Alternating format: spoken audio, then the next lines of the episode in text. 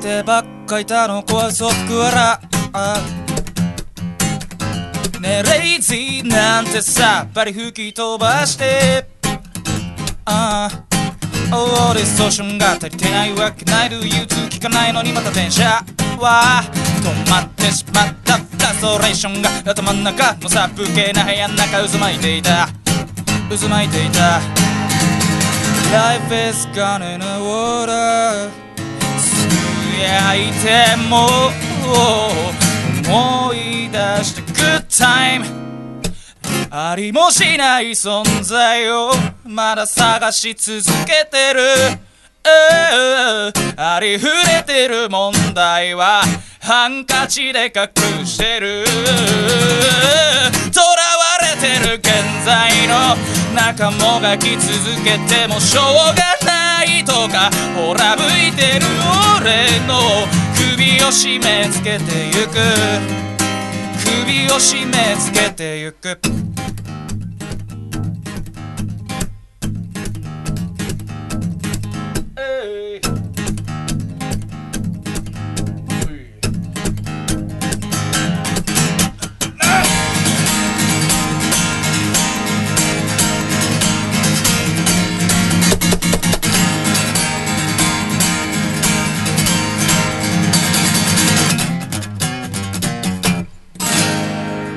月ロトですよろしくお願いします かっ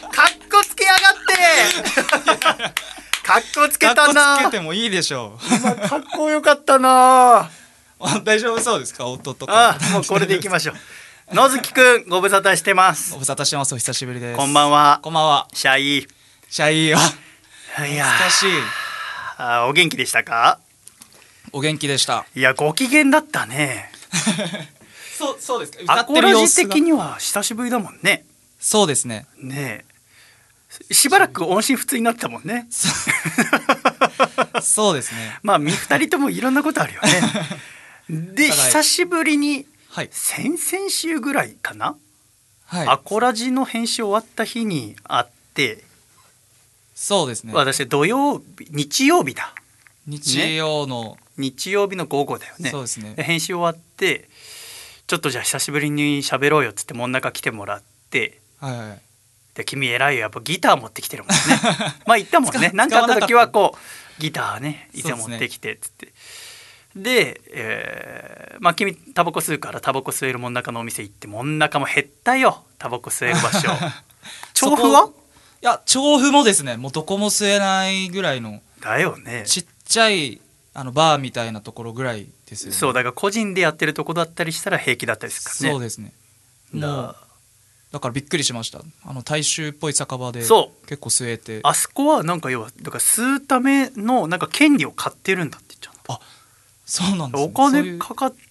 てるはずなんだけど安いんだよねでおばちゃんがとてもいい人ででもその安い真ん中の一応あそこシガーバーなんだけど、はいはい、シガーバーでもびっくりするぐらい会計が高くて ちょっと君自分の体いたわじななきゃダメだよごめんなさいあらん量のお酒いや嬉しかったんですよね楽久々に会えてまあでも楽しかったですね、はい、久に会っていろんなことねお互いのこと話してこういうことあったねっつってまたいつか一緒にライブやりたいねっつってさそで、ね、その時にぜひ199回「出てくれたら嬉しいですっつったらぜひって話になってさでそっからさ私も最近あんまりお酒飲まなくなっちゃってでも久しぶりに飲んだらまあ楽しくてさやっぱいいなこうやってさ一緒にギター弾ける友達がいるだみたいな思って で終わってお会計だっつって別にまあ私がお会計しますけどもと思ったら一応ほらなんか別にそんなことしなくていいけど財布出す仕草するよね一応その出さないのは失礼だと思って、はいはい、あのおごってもらうにしても。だから君もお財布出そうと思って財布出す仕草しようとしたら「あれ?」って後ろから聞こえて何かと思ったら「シャイさんお財布どっか行っちゃいました」っていや本当に申し訳ない。っつってででお店のさお客さんとかさみんなで探してももうなくてさ結局そのだその日その私と食事するためだけにもん中来たそで、ね、そのお店にもう駅前に待ち合わせて違う場に直行してでそのまま直帰しようと思ったんだけど財布なくてって久しぶりだった まあ時々いるなんかご飯とか食べててあれ携帯どっか行っちゃったとか、はいはい、鍵どっか行っちゃったとか鍵はあんまないかなあと財布どっか行っちゃったってでもやっぱよく探したら出てくるっていうのが9 割なんだよね私の周りだとそうですよ、ね、だからまあ探したら出てくるんだろうと思ったらあそこから2週間経ってもまだ出てこないでしょ出てこないですね嘘でしょ さあ話してちょっと a マイナー鳴らしてちゃんとそうこれだこうやるんだよラジオの作り方はそうそう悲しい時はマイナー鳴らしとけ、えー、そうそうより悲しくなるでしょちょっとお前だそれで財布なくしちゃったんですよって言った後に G メジャー鳴らしてみな財布なくしちゃったんですよおしゃれすぎて ちょっとちゃんとマイナー鳴らさなきゃいけないじゃあ B マイナー鳴らしてみ B マイナー、うんやっぱこれでしょこれですね、これですねこれだろ財布なくした時をシャレにならないです結構 あれへこんだねへこみましたねだいぶあれへこんででもう全くさそのおそれまでの3時間ぐらいが飛んじゃうね楽しかった3時間がいや本当に申し訳ないことをしてしまいました、うん、もう君の顔見たくなかったもん今週のなしにしようかと思ったんだけどいやこのままだともう下手すりゃ一生会いたくないことになるかもしれないなと思って。ありがとう今日来ていただいてありがとうねこちらこそね今日は僕らの仲直りの日だ 本当にありがとうございます仲直りしてくださいもちろんいやまあいい演奏してくれたらちょっと終わってからにしますけど、ね、だからあの時もさもう一生懸命探して交番行ったりしてさ で近くのなんか焼肉屋とかも探してさなくてさでも駅まで行って「じゃあまた」って言ったらもう君がもう本当に神戸を深く垂れて「すいませんお金貸してください」帰るお金ないかないんですもんちょっと仕方ないんですっていうのが、ね、お世話になりましたいやとんでもないこちらこそありがとうございました、ええ、今日はいい演奏をしていただけるということで頑張ります プレッシャーですね いやいやもう楽しくやりましょう せっかくでございますからねああれだからだから以前去年かな君が初めて私の家来てくれた時にあの二人であのお酒飲みながら作ったあの BGM 今ラジオで使わせてもらってるから、はいはいドゥクドゥクドゥクドゥクドゥクドゥクドゥクドゥクドゥクドゥクドゥクドゥクってブルースのギターのやつですよねチャッチャッチャーンから始まるやつどれだかわかんないドゥクドゥクドゥクドゥクドゥクあの使ってるよって言われてからラジオでどこなんだろうってちょっと探したりしたんですけど確かに最近ちょっとほ他の楽しい BGM 見つけちゃってそっち使ってなんか近所歩いてたら、近所歩いてたらなんだっけなインドかなんかの民族音楽やってる人がいて、えー、それも最初なんだか僕分かんなくてアコラジックの方に教えてもらったんだけど近所で最近その映画お気に入りの音楽だからさ。ががらそうそうそうそうそうそうガムルみたいなそうそうそうガムランガムランだかな、ね、あ知ってるなんか神のなんか結構宗教的な意味合いがあるやつですよね、あれをだから近所の駐車場でおじさんとおばさんが5人ぐらいで弾いてた、ええー神からの誓いかなと思って渋いですね渋すごいいいですね、うん、じゃそれが ごめんなさいガムランはそんなに知らなかったそうだね我々ガムランの引き出しが引き出しがなさすぎ真空になった瞬間を今お届けしたあってごめんなさいよし曲に逃げ込もう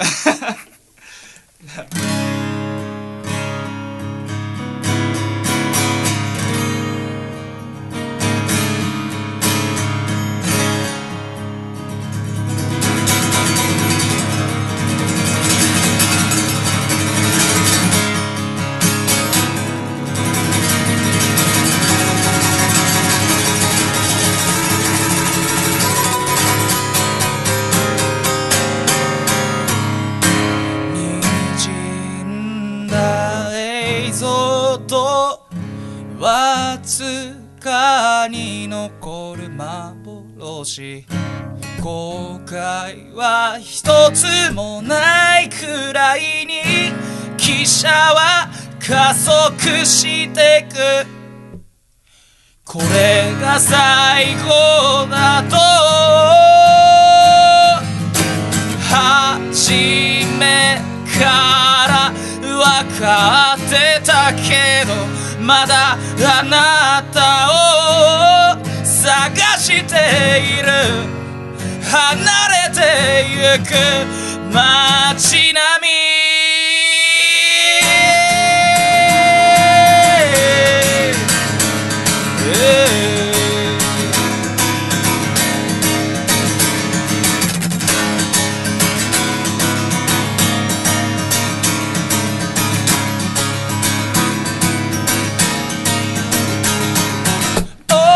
そう打った現象の式も患者になった気分で街へ出ては見たけれど慣れていく街の喧騒君を何度か思い出からそっと救い出したいだけさ滲んだ映像とわずかに残る幻後悔は一つもないくらいに街は離れてゆくこれが最後だと初めから分かってたけどまだあなたを探している離れてゆく街さよならの音ラジオから聞こえてくるさよならの音離れてゆく離れてゆく街並み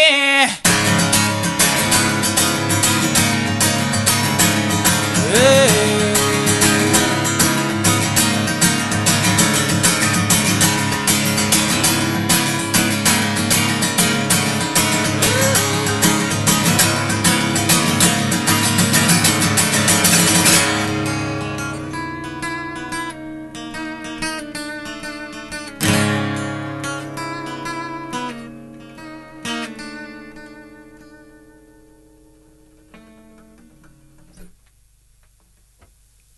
ありがとうございます。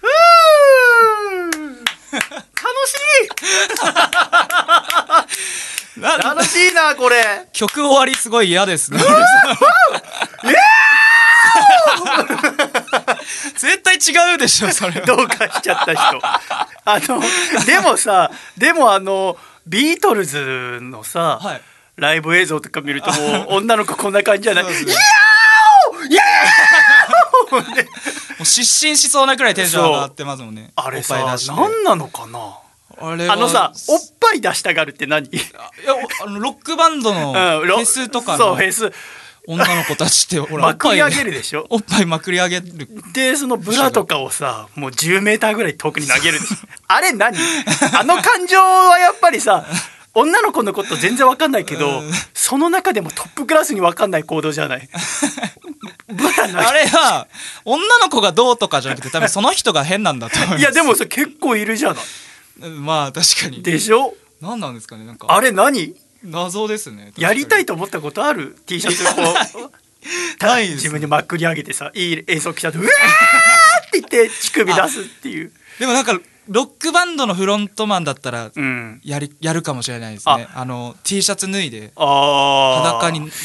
かなかライブやってて脱ぎたいと思ったことないな むしろまといまくってますもんねシャイさんの場合はなんなら俺ちょっと私今半裸的な感じだけど 確かに走ってきたからちょっと暑くてう 露出多めですもん、ね、そうそうもう夏の間プールすごい行ってたから真っ黒よまだすごい本当だ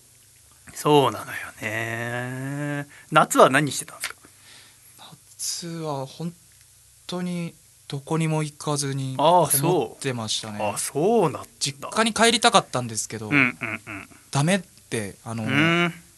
実家の親の方がすごい反対してきて、うん、青森のそうですね、はあ、自分たちだけの問題じゃなくてあの近隣の住民とかに迷かかるかね、特に地方だとそういうの強いらしいねそういう気持ちがねそうです、あじゃあ今年まだしばらく帰ってないしばらく帰ってないです、あそうだったのか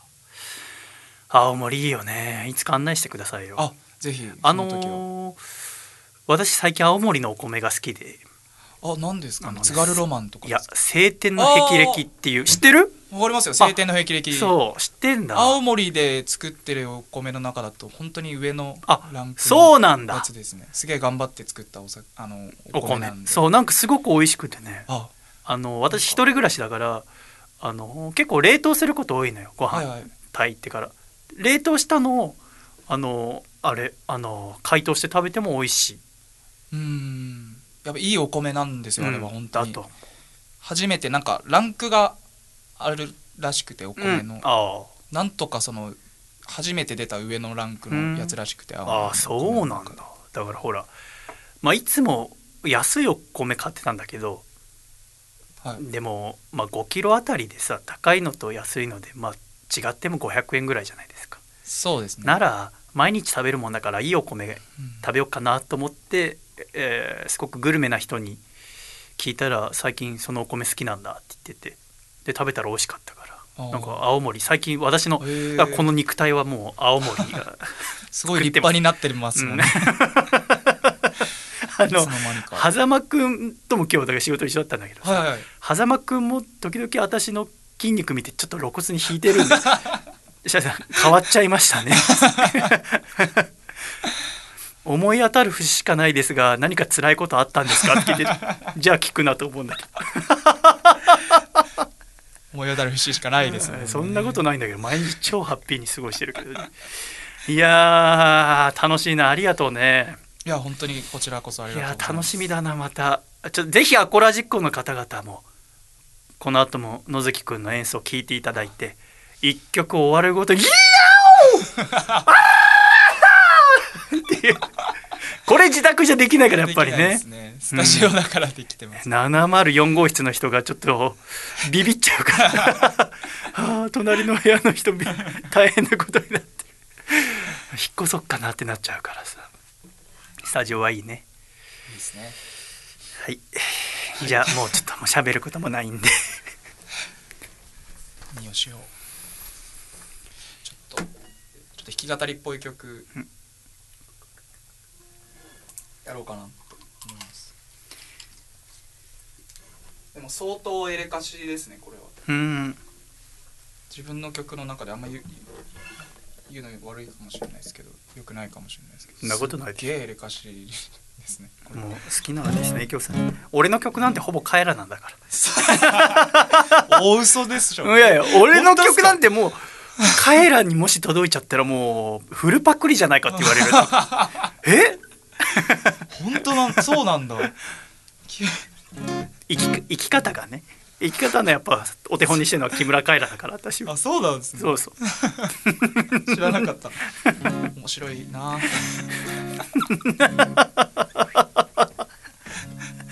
すみません。いや、今日だけ楽しいね。楽しいですね。一滴もお酒も入れてないのにね。久しぶりにギター弾いてるからだと思う。さっきさ、ちょっとでも水がお互いなくなっちゃって。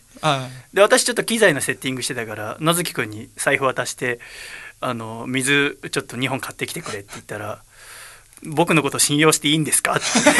自分で言ってて「そうだこいつ直近で財布落としマンだった」と。落としてないですね、絶対盗まれてますから。ああ本当にというのが俺の主張ですまあ分からんでないんだけど危 ないと思うんですけどねでもだって そう盗んでるとしたらって話ですよ、ね、どこで いいいやもう、ういきます お願いします流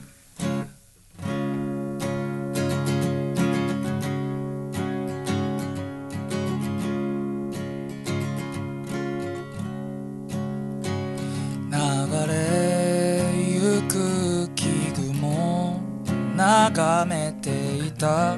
春の匂い遠くで生きてるあなたのこと思い出すこの悲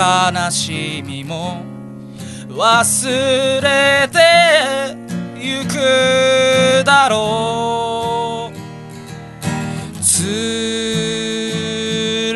ずれと日々を歩いてゆくだけさ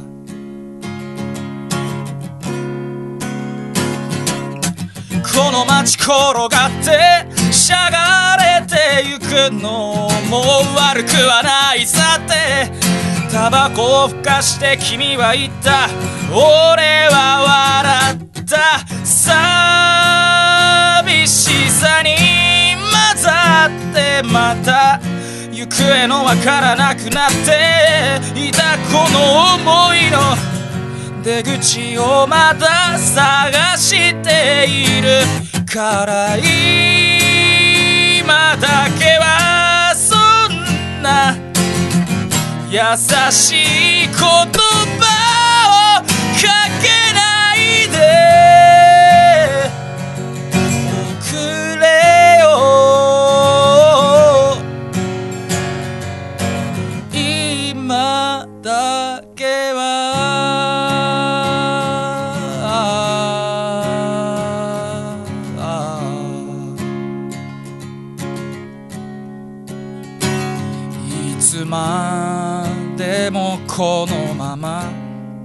変わらないと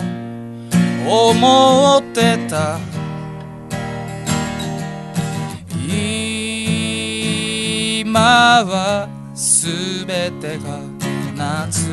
かしいのさああ巡る季節も変わってく街も夕暮れを前と歩いたこの道も心が散らかって変わっていくのも自分のせいだって頭の裏では分かっていた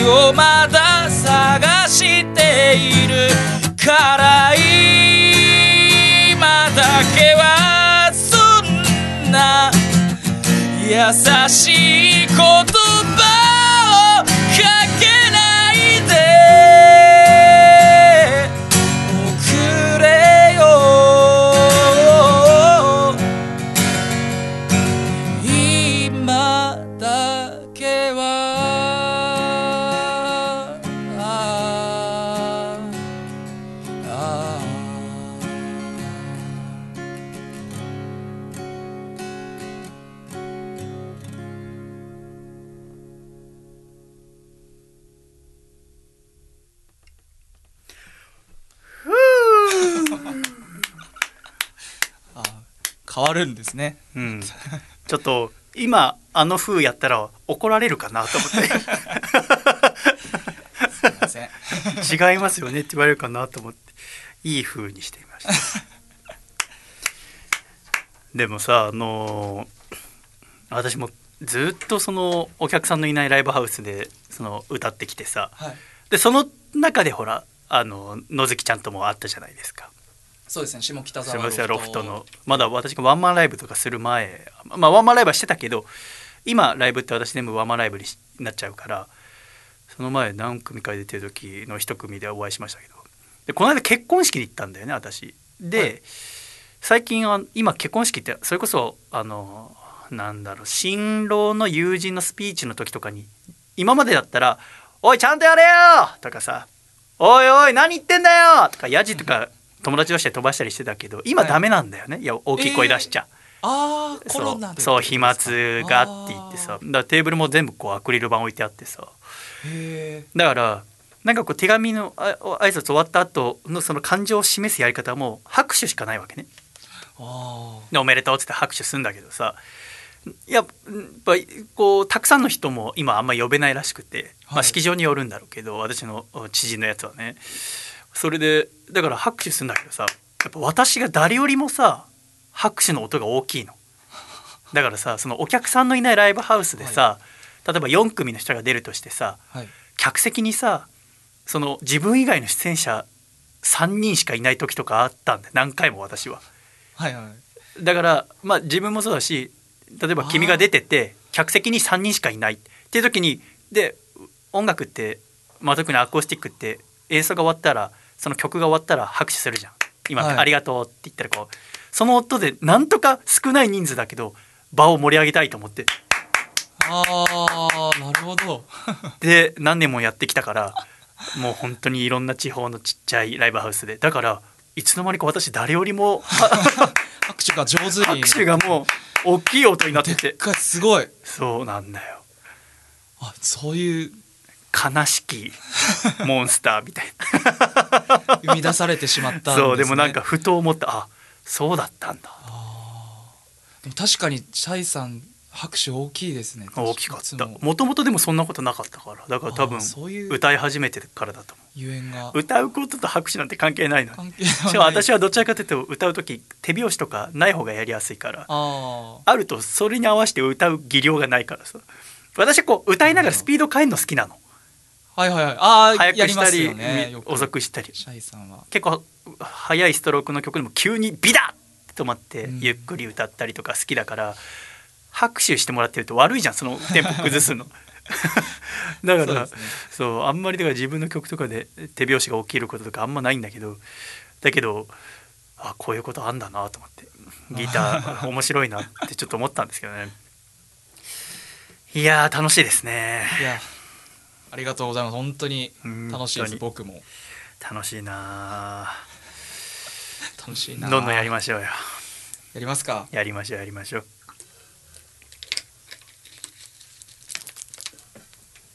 ちょっとあまりよくないんですけど多分、うん、本当に趣味な曲があって、はい、ちょっとやってもいいですかその本当なんて言うんでしょう俺が好きなだけなんですよ、ね、もちろんこういうのみたいな曲が自分の曲なんて全部そうでしょいやまあそうなんですけど 大なり小なりでもあると思うんですよあそうだあ作って確かにねこの曲は自分も好きだけど他の人にも喜んでもらえるんじゃないかと思うことは確かにあるわねこの曲は多分そんなに喜んではもらえなさそうなラジオってそういう場所なのよあなたのそのシーンが見たいわけだから、うん、ちょっとこんな場なんでぜひぜひやってくれ俺の大切なラジオこんなってなんだ 情緒不安な人スタジオだからって怖い青筋立てて 何ゃないびっくりした ちょっとじゃあいきますお願いします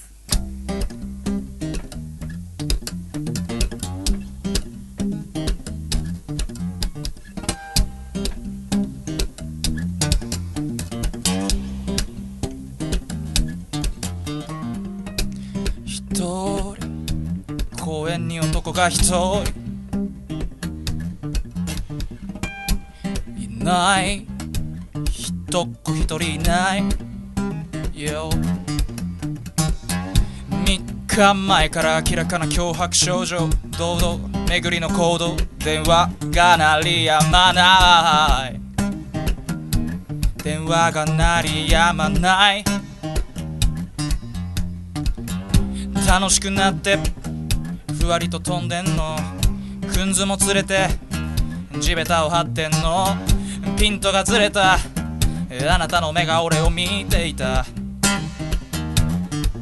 部屋の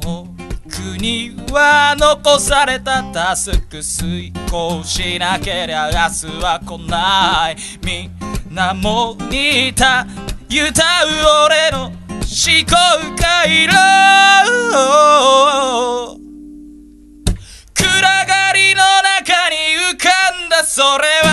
確かにこっちを見つめてたあいつの顔によく見れ似ていた俺にははっきり見えていた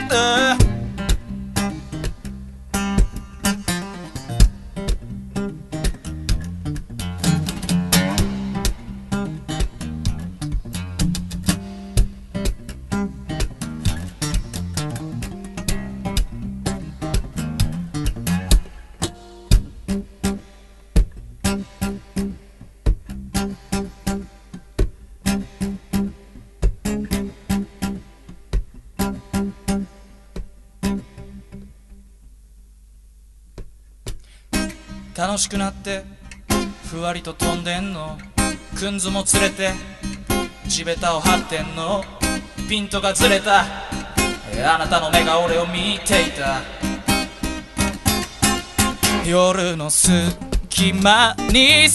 われてはるばる逃げ寄せてきた午前2時の摩天楼が俺を囲んでた構造ビルからふわりと落ちたそいつと確かに目が合ったあいつの香りをくみられていた俺には分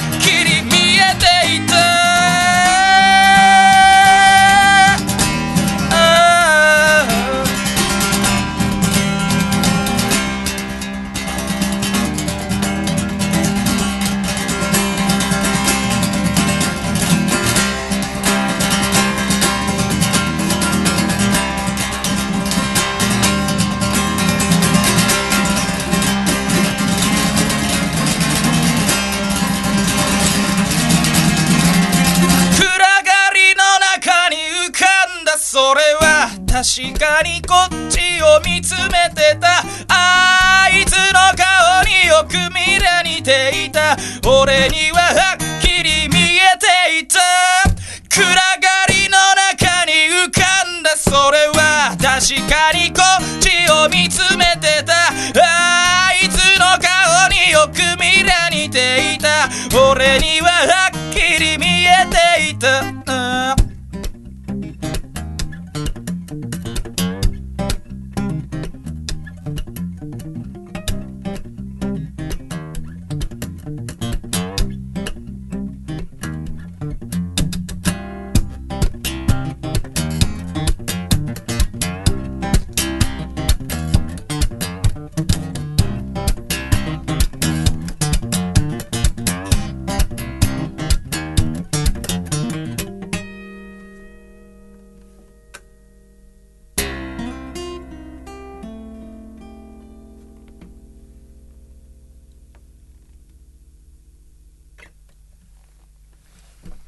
ございます。